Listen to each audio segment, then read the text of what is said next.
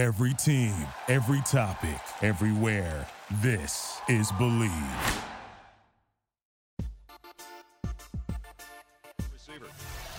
Three receivers to the top of your screen on a second down at 10. And they give it off. On the ground is Sheets, and Kory Sheets is into the secondary. Down the sideline he goes. Sheets might take it the distance. He's gone.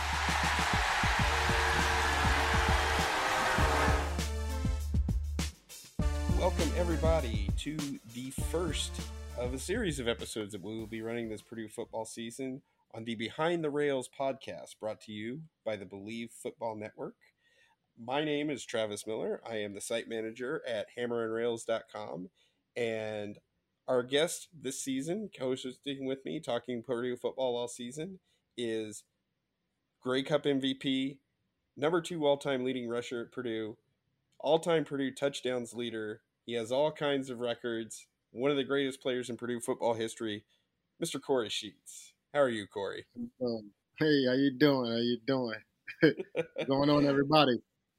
I was trying to give you a pretty good intro there. Uh, obviously, lots of our fans very familiar with your work. Uh, one of Joe Tiller's best players, really one of the best players of all time. It was an honor to watch you play for four seasons, and uh, just it was great to have you here as a guest and kind of kind of talk to our listeners here. Just to introduce yourself, what you've been doing since uh, your career ended, uh, both at Purdue and then in the CFL, where you had a lot of great success with the Saskatchewan Roughriders and Grey Cup MVP. I mean, that's really really impressive. Yeah, it's it, it was a that was quite an intro. I might say that. As far as intros goes, that was a pretty good one. but uh, yeah, I'm excited to be here, and uh, I can't wait to to talk Purdue football all season long. It's been a while since I like focused in on the season. I would catch him like here and there, watch a few guys when I would hear names pop up. But uh, this season I'm gonna be paying real close, close attention. So I can't wait. I'm excited. That's good. That's good. I, I like hearing that. Um, do you have any kind of relationship with the current coaching staff? Have they asked you to come back for any games or anything like that? Um, no, I've been been quite uh here hiding underneath the rock the past few years, but uh, I've been been trying to peek my head out, and I'm actually going trying to go to Purdue next week. So uh, maybe we'll get a show up there. Maybe I practice or something. now, are you still in Connecticut? I know that's where you're from. Oh no, I live in Tampa, Florida. Ah, Tampa, because I, I, know Purdue's second game of the season is at UConn, uh, up in where you grew up and everything. And I've got a cousin that uh, is from that area too, lives in Colchester. So didn't know if you were going to be in the area for that game too. I thought it was a home game. No, no, UConn's on the road this year. Oh wow! So I might I might miss them then. Yeah, that because uh, I might have to figure that out. Yeah, I thought it, I thought it said uh, Purdue home. I was kind of excited because I'm gonna be in Indiana next week. So I was hoping I can get out there, but they might be in the air by the time I get there. now that this week they are at home against Oregon State, and then the following two weeks they are on the road at UConn and Notre Dame. It's the really really rare they have two non-conference games away from home. So yeah, especially this early in the season. Yeah, you try to split those. yeah, absolutely. So uh, as we're preparing for the season here, um, obviously you know a lot more about coming out of training camp, about getting ready for that first game of the year. You did it four times in four years. Just what's that like, really, with uh, those expectations and everything else? Just the atmosphere around the program and whatnot.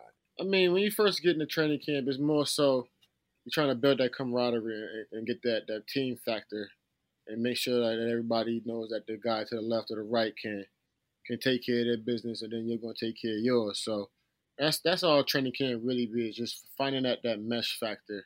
And the, and the teams that come out firing and all cylinders, they usually they usually mesh pretty early and pretty fast in training camp, and that way they ain't got to worry about that type of thing and you were one of the rare freshmen that you came in and you were able to contribute immediately. I mean, you I was looking at your stats. You had 10 touchdowns that first season.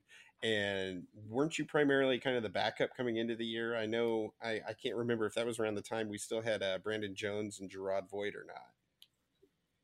Yeah, that, um, there was it was Brandon Jones, Jerod Void, and uh, Jerome Brooks.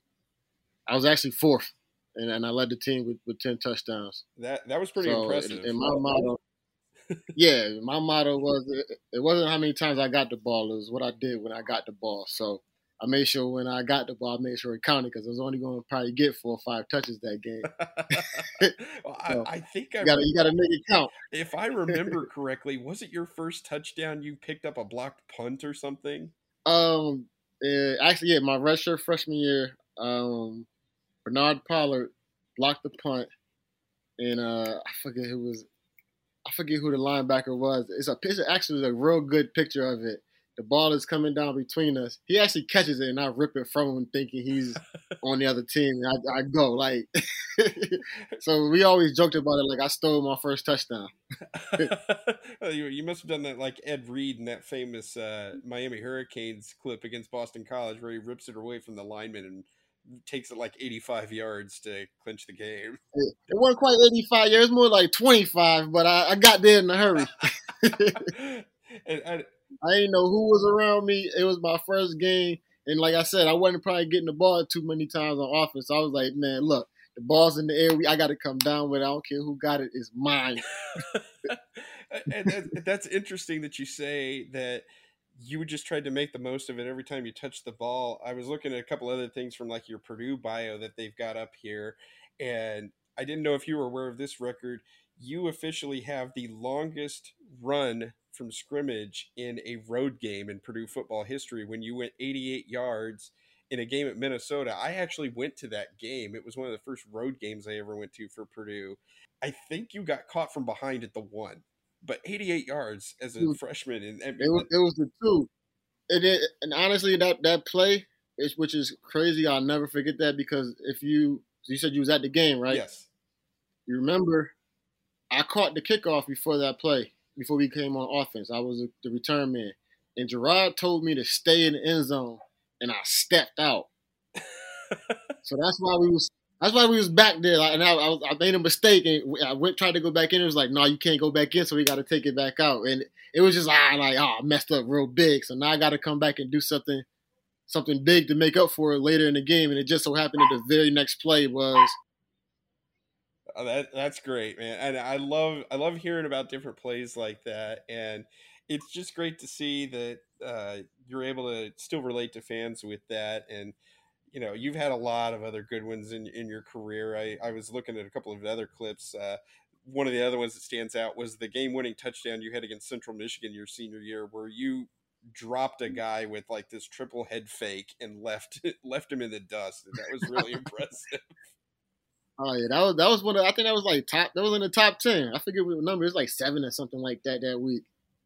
It was it was, pretty high up there. Yeah, yeah, definitely, definitely. So we can, we'll obviously over the course of the season probably address a lot of your playing days and everything else. But let's shift gears a little bit and uh, talk Oregon State. Obviously, things have changed a bit since you were on campus and whatnot. We have this beautiful new football facility with all kinds of uh, perks that weren't quite there. Bells and whistles. Yeah, I know. it's, it's better than some professional teams I've been to. no, th- I like hearing that. That's really good. Teams coming out of training camp, there's a lot of questions around them this year. Obviously, you have more of an inside look of what comes out of training camp every year. What do you see Purdue looking like coming into this season? There's a, there's a lot of questions I see as far as can the quarterback be the man and step into that role of I'm the big man on campus. I'm a starting quarterback and take his team to victories, and not only the games that you should win, but the games that you got slated to lose by everybody else. And those are games I'm gonna be looking for him to be be the man and, and, and to step into a big shoes type of role. Especially here right off the bat, you have Plummer. He's an experienced starter. I think they said that he's started nine games total now the last two years. And against a team, I should say, that you probably are a little bit favored. I think Purdue's about a touchdown favorite in this game, but it's still a really good test to start the season because they're a major conference team.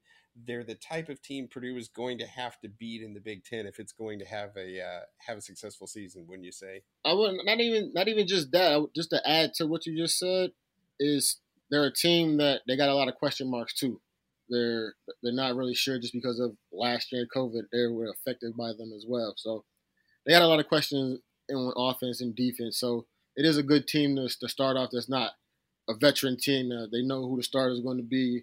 This guy plays this role. Is everybody trying to figure out what they do, what this guy does, and there's a lot of questions. So coming into a, t- uh, a game like that and playing a team where it's, it's shaky as well is, good for a starting team like like what we got going on. Obviously, Oregon State's a major conference team. You guys kind of had a similar one year, uh, I believe it was your senior year, where we played Oregon. Kind of how different is it playing a non-conference major conference team versus a regular Big Ten game? Where in the Big Ten, there's a lot more familiarity. You see the guys every week, you know, on film, on TV, and everything else. Whereas this is really kind of a new opponent. It's, it's usually games you can make big statements because depending on who you're playing, every now and again you'll get that right opponent is just they're ranked just high enough in the rankings where you you knock them off. Now you got TV games during the season where you games where you didn't have. So now people are watching what Purdue's doing if they go out and knock off a, a number 17 team that's supposed to come and kick the behind. So things like that is is is a good stepping stone. It's a good notch on your belt to start the season off right, especially with Notre Dame coming two weeks later. Absolutely. I mean, I I've kind of called this game probably one of the most consequential games of Brohm's tenure. It's year five. He's lost some of the momentum that he had over those first two seasons, albeit nobody could have predicted what happened last season at all. Uh, to me, they played six games or something like that. Yeah, I mean, to me, last season felt like six glorified scrimmages. To be quite honest, uh, man, it was rough on everybody. but I mean, I think it's a consequential game for Brohm because a win really sets the stage. Like you said, it opens the door for a lot of other things, some good things to happen especially in week two with a what should be a relatively easy win. Whereas if you drop this game, suddenly there's a lot more questions. Even with the UConn game coming up, suddenly Illinois doesn't look as uh, you know as favorable of, a, of an appointment. Suddenly Minnesota doesn't look as favorable. Michigan State, Nebraska. Those are kind of like the four teams that I saw as like, okay, Purdue really needs to perform well against them and if they can't perform well against Oregon State, I don't know if they can perform how well they're going to be able to perform further down the road against those type of. I mean, you can answer a lot of questions with a win. you can ask a lot more with a loss. So, it. I think I think this is one of those games where they can set their season off or start the season off right, or they can start off on a bad note. Because I know going into when we used to play Notre Dame, Owen Owen whatever. I mean, Owen whatever sounded way worse than two and, and zero. They're going into the going into Notre Dame game with two wins opposed with just one, and splitting is a lot more. Uh, and you and you got to see really a couple of different Notre Dame teams. I know you got to see some pretty good Notre Dame teams. I think they were in the top ten or fifteen uh, your senior season, and then you got to see really the worst Notre Dame team of all time in 2007. I don't even remember that. Was that the home game or did they come to us? Uh, 2007.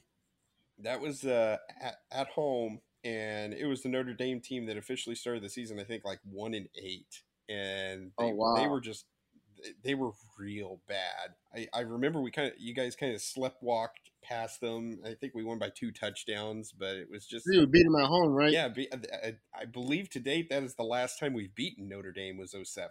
Oh wow. Yeah. Now they've been off the schedule the last six or seven years, but still. Oh yeah, that will count. Yeah. but yeah, I mean, it really also kind of feels a little bit similar to your senior year with that Oregon game where Purdue ended up losing a really competitive, really fun game to watch uh, against Oregon in double overtime. And like you said, a win can really set you up for the season, whereas that loss seemed to you know, it, it, was almost a little bit deflating. And now I know there were other factors like Curtis Painter got. Be honest with you, it wasn't even it wasn't even so much taking that loss because we were so slighted to lose that game so like by so much to take them in a double overtime and to having a wrong call on offense to where we don't score that's why we lose opposed to you calling a different play and then we, we go and win. But I don't think that game really hurt us as much as it looked like it did because in, in, inside the locker room, not with the coaching staff, inside the locker room, it was like we looked at each other and was like, all right, in tough situations, I can look to you and depend on you to to make a play. And it showed later in the season when we came up through all of that nonsense that happened that year. yeah. And it was it always came down to a certain situation. If we just made one different call or made a play or didn't make a play, that's what happened with that game. And it's interesting that you mentioned that because that really see, seems like Purdue is at with Jeff Brohm right now. They've had a number of really close losses. I know in 2018 and 2019, those 25 games combined, they ended up losing 15 of them. Five of those 15 losses came on the very final snap of the game, be it like a walk-off field goal, an overtime loss, or whatever. So this see ain't, ain't too much pain since I left. There's always them close games you win by one or two points, and you can always pinpoint the one or two plays. It's like, man, if you make this play, it all changes. Oh yeah, definitely. And so that's really where Purdue is right now. They're right at that cusp, and you know what? What in your opinion do you think they need to get over that hump and finally turn some of these losses into a win? Especially since, like you said, you experienced so many of those on your own. It's honestly, it comes down to one the defense believing in offense and offense believing in the defense, and also the special teams. Once you like I've been on a, a, uh, side of a winning team. It took a while, but I've been on the side of a winning team to where quarterback throws well, by B didn't happen that often that season, but the quarterback throws a pick. It wasn't like the defense would be like, oh man, now we got to go back out there. It'd be we run on the field, be like, hey, y'all don't sit down because we coming right back out. Y'all about to get this turnover, and, and, and y'all gonna be back out here to score. And once you start hearing that enough and you start believing it, not only does the defense believe they're about to go get a turnover, but you start believing in the defense to get a turnover. And when you get that belief in each other, shit starts to happen. And when shit starts to happen, the plays become a whole lot easier for the coaches to call. I, I promise you that. I, I, I believe it, man. It goes from looking like this to all right, we're gonna stay over here, and that's all we doing until they stop it. so it, it, it's a it's a trickle down effect, but it starts with believe it or not, it starts with the with the team. The hell with the coaches. It starts with everybody inside coming together and being able to look. Jake, hey defense, I need y'all to tighten up your shit. We we fucking up over here, but we gonna take care of it. Y'all got us. Defense looking, hey, we got you. And then you're going out there and making it work. That that's great. And you know, you obviously not only experienced that at the collegiate level, you experienced that at the professional level. I mean, you, you did spend some time in the NFL, but the CFL is still a really competitive league and everything. And you know, you know what it takes to win a championship there. You went out and you won a Grey Cup, which is you know pretty impressive too. I mean, yeah, and that's that was one thing that was in our locker room between each other. It was like, hey, I believe in you, and also if I see you messing up, I got the right to kick you in your butt, and you're not gonna argue with me. see, and that's and that's what a lot of people don't understand is is it's not somebody cussing you out.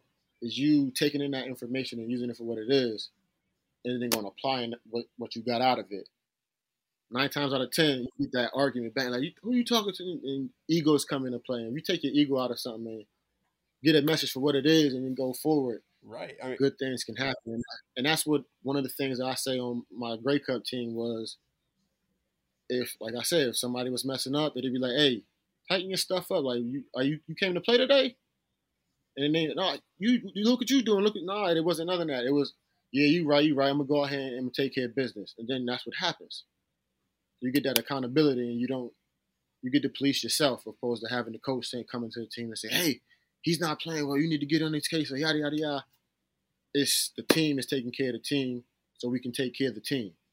Right. that makes sense. Right. I mean, it makes perfect sense because you know the coaches are there in practice and everything. When the game gets going, it's the, it's the eleven guys out on the field that have to do it on either side of the ball. So exactly, I've watched enough football and I've seen enough guys on the sideline that the the best teams are those guys these teams that have those guys that come together and they drive each other in the in the huddles and you see the guys the players themselves running the huddles and fixing things on the sideline and not the coaching staff and everything else and that's definitely something that you know Purdue can benefit with going forward really any team can benefit with going forward. I mean it, it and this is later in the season talk but if you can get to a point as a team and as a player to where you're when you're running off the sideline, say something's going wrong or say something's going right, you're able to communicate that to the coach, and then you as a player to go to the defensive line, offensive line, or whoever it may be, y'all make those adjustments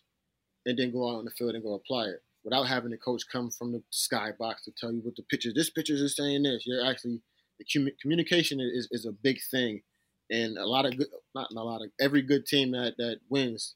That's a number one thing they, they will tell you is communication is, is is is key. Absolutely, and especially like you've said, coming into this year, Purdue has a lot of questions, but when you find answers to those questions, things can really, really turn around in a hurry. And it becomes easier. Yeah, absolutely. so as we're kind of winding down here, uh, just kind of tell me a little bit what you know about Oregon State before this week and kind of how you see things going this week and uh, Saturday night for, you know, again, pretty big game, night game under the lights and always excited. How, how many night games did you get to participate in at Purdue when you were there? Hey, be honest with you, quite a few because uh, they they used to bring in them big uh them big overhead lights and they they light up light up the sky for us. But it was it was quite a few games. My first one, I want to say was Notre Dame my freshman freshman year. Oh, 05. We yes. Lost. Yes, that one. 05. We, we, we, lost we lost that game. That, that was my first bright light game. It was it was pretty cool. And how they got that whole upper deck and all of that extra stuff. I can't wait to see it. yeah. I mean, it's it's nice seeing the permanent lights there. I was really excited. I was long been an advocate for getting the permanent lights there and it was just good to finally have them and it gives a lot more flexibility. So uh, yeah, yeah, especially with the TV games and stuff like that. So, oh yeah, definitely. I'm, I'm, I'm excited for this season. It's, it's, it's, it's, I'm looking forward to it. I ain't been excited for nothing in too much other than my son being born recently, but uh, I'm excited for this upcoming season. Awesome. So, what do you think your keys to the game are this uh, Saturday, so we can uh, get those on, and then we can start wrapping up our first episode here? Let's say for the offense, they just got to get out there and start fast. If something goes wrong, don't panic. Trust in what the, the game plan is and, and, and, get in the groove and stay there. For the defense, there's a few guys on the, on the in the secondary that I'm looking excited to see. There's a, a lineman, a D lineman. I'm excited to see. He was uh, out last year, a couple of injuries, so Carl he's coming back and he's yeah, that's I, I, didn't want to mess his name up, so I said his position. Big George is uh, Big George Karlaftis. he is a he's a dude. He is a dude. I, am I'm gonna have to get used to calling man Big George, but uh, well, yeah, Karlaftis. So I'm, I'm, excited to see what he can do this year. You know, uh, Purdue is, is, famous for the for the D linemen, so absolutely he can add his name to that slate to go up in there with the with the rest of the greats. Well, excellent. Uh, definitely looking forward to this season. It's going to be an interesting game on Saturday night, and uh, hope our listeners out there have enjoyed our first episode here. We're going to try and keep these around the 25 to 30 minutes each week. Uh, we're going to also do a preview each week, in addition to a separate issue or separate episode, kind of wrapping things up from the previous game. Try and get uh, get them out on Tuesdays and Thursday nights. Uh, we'll Kory and I will likely record them both on the same night just to get them out of the way, hopefully. But yeah, uh, it's been great having you, Kory. It's been great to uh, kind of get through this and get our feet wet with the first episode. And I hope you've had as much fun as I've had. Yes, I did. This was uh, great. I was kind of nervous at first, but uh, this is this seems pretty easy. It's talking sports. I, I've been doing this a while, and anytime that you try a new show or a new idea like this, there's still a lot of nerves and everything. But then I kind of tell myself, hey, I wanted to do this as a kid. I wanted to broadcast games as a kid. And uh, I was never going to be a football player. My senior year of high school, I was like five foot nine and 130 pounds. It was not going to happen. So, we had a we had a DB that was around that size when I played. He was pretty damn good. I, I, wasn't. Actually, so. actually, hold on. He didn't. He wasn't a DB. He was a re- receiver. His initials was DB. Oh wow, nice. Uh, so yeah, uh, appreciate having you on, Kory, and we'll uh, we'll get better as the season goes on. We got a, I think we had a really good first episode here. So thank you all very much for listening here to the Beyond the Tracks podcast, is what we're going to be calling this, and we look forward to providing a few more episodes this season and uh, giving you something to talk about. Trav, Trav, beyond the rails. Beyond the rails, excuse me. I'm sorry. Thank you. That that was Kory's Copyright, idea, so I gotta give him credit. Oh, that was that was what I said, wasn't it? yes, it was. Yes, it was. But yeah, it's great to have you, and uh, thank you for listening. And uh, boiler up, everyone. It's great to be here. DTFU.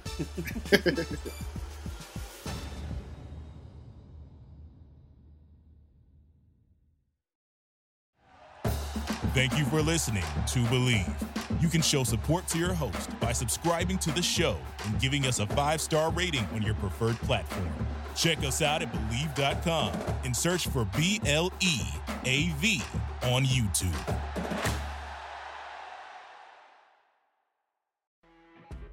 You know, when you're listening to a true crime story that has an unbelievable plot twist that makes you stop in your tracks? That's what our podcast, People Are the Worst, brings you with each episode. I'm Rachel.